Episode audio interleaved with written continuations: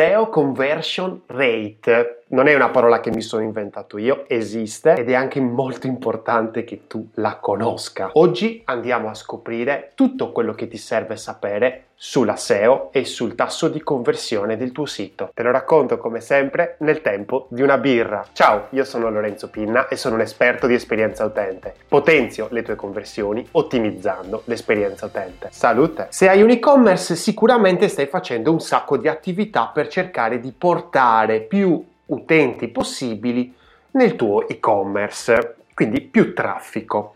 Fantastico. Ovviamente l'obiettivo non deve essere tanto quello di portare persone nel sito, tanto quello di fare in modo che queste persone siano stimolate a convertire e se questo non accade è un grande problema, ma fortunatamente puoi risolverlo iniziando a preoccuparti della tua esperienza utente. Oggi cerchiamo di capire cos'è il SEO conversion rate, perché è importante e anche come utilizzarlo al meglio. Quando parliamo di conversione non stiamo parlando di niente di religioso, quindi ok, tutto a posto è semplicemente un discorso di trasformazione, quindi conversione vuol dire trasformazione. Trasformazione di chi?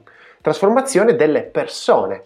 In questo caso noi prendiamo in considerazione un utente che si trasforma in cliente. Ecco, in tutto questo passaggio di trasformazione abbiamo diversi gradi, quindi l'utente, il lead, il cliente e ce ne sono tanti altri. Ma rimaniamo a questo grado di trasformazione da utente a cliente, perché c'è un'azione, ci sono un tot di azioni che determinano questa trasformazione e tu penserai subito che questa azione è l'acquisto sì, va bene, può andare bene, ma non è l'unica, perché ci sono tanti altri tipi di azioni che può fare il tuo utente per convertire.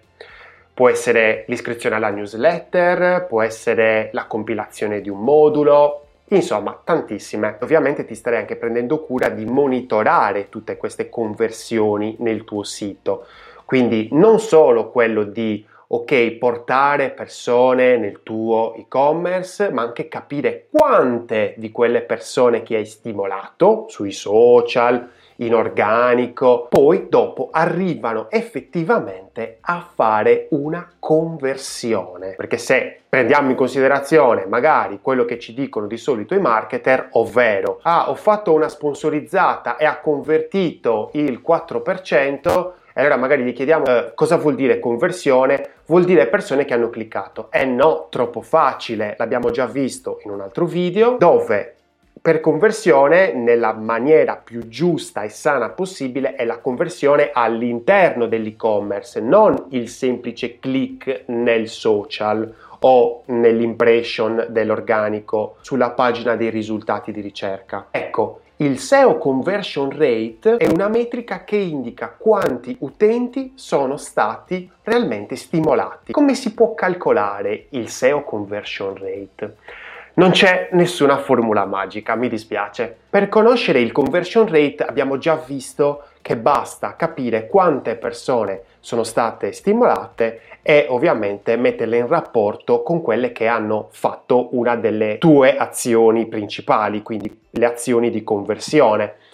Con il SEO conversion rate andiamo a specificare la sorgente e quindi in questo caso il discorso organico di ricerca su Google. Bene, con queste informazioni adesso vediamo proprio il calcolo preciso di come puoi calcolare il SEO conversion rate. Prendi il numero delle conversioni che hai generato, lo dividi per il numero di utenti entrati nel sito da una sorgente organica e poi moltiplichi per cento. Facile, no? Bene, ora che hai capito come calcolarlo, però vorrei andare ad approfondire il perché è così importante questo dato questa metrica nell'analisi delle prestazioni del tuo sito e-commerce. Perché con questo calcolo stiamo andando a separare la sorgente organica da tutte quante le altre. E questo è fondamentale perché se fai un calcolo generico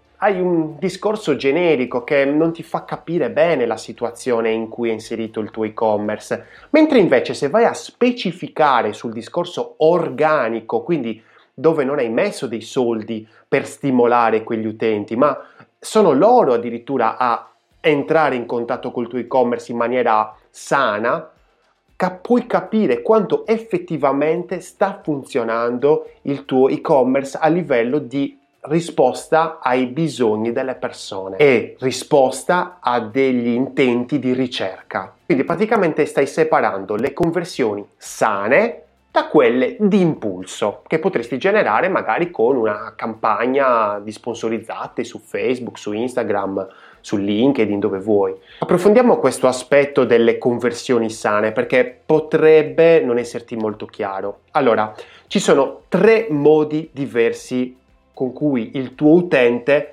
può entrare in contatto con il tuo sito. Quindi praticamente ci sono tre tipi di touch point, ovvero punti di contatto. C'è il touch point diretto, che è quello praticamente dove inseriscono il nome del tuo sito direttamente nella barra di ricerca, proprio preciso, eh? non una cosa generica, proprio l'indirizzo per entrare direttamente nel tuo sito abbiamo quello organico e quello a pagamento. Adesso approfondiamo un po' questi due perché sono importanti. Il touch point a pagamento, ovvero quando tu vuoi che il punto di contatto tra il tuo brand e l'utente sia a pagamento, lo dice la parola stessa, stai pagando, quindi stai spendendo dei soldi per farti vedere in delle piattaforme, quindi di solito sono, come abbiamo detto prima, Facebook, Instagram, LinkedIn, TikTok, quello che vuoi, ma stai pagando, stai mettendo benzina nella macchina. Quindi quando paghi, allora hai un risultato, quando non paghi non hai più un risultato, non ti fai più vedere. Questo è un tipo di touch point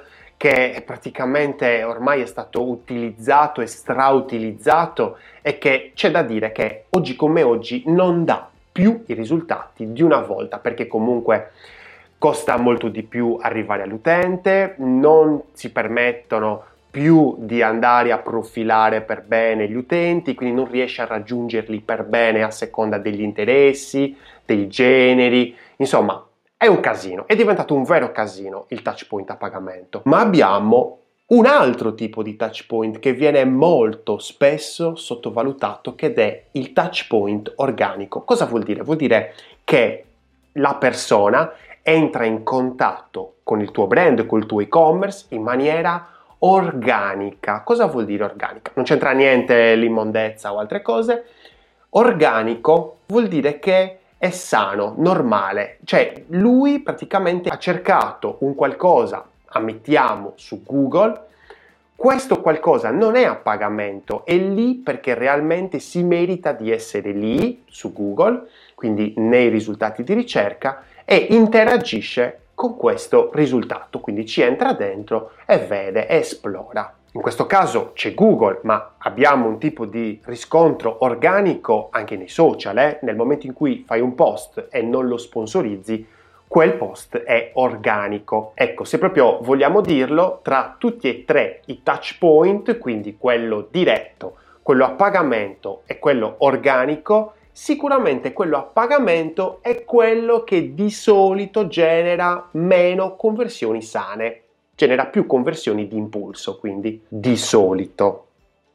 Poi ci sono anche i casi particolari. Poi comunque va anche detto che il touch point a pagamento è dentro un contesto strano. Cosa vuol dire? Vuol dire che di solito l'utente, la persona è dentro un social, sta facendo i cavoli suoi e a un certo punto viene fuori la tua sponsorizzata, la tua pubblicità a pagamento. È un'interruzione, è un'interruzione bella e buona e ovviamente dobbiamo saperlo che questo tipo di punto di contatto si fonda sull'interruzione. Questa interruzione ovviamente può interessargli come può non interessargli. Ok, quindi dobbiamo sicuramente andare a conoscere anche quando andiamo a creare delle sponsorizzate i nostri utenti, i loro bisogni, in modo tale da cercare di non interromperli in maniera negativa, ok, ma cercando di eh, allinearci con i loro bisogni. Certamente, come dicevo prima, è una cosa molto difficile ora andare a profilare le persone che andranno a vedere questa nostra sponsorizzata, ma in ogni caso, per la stragrande maggioranza dei casi, questa persona magari è incuriosita, entra dentro la sponsorizzata, però è stata interrotta in un qualcosa che stava già facendo.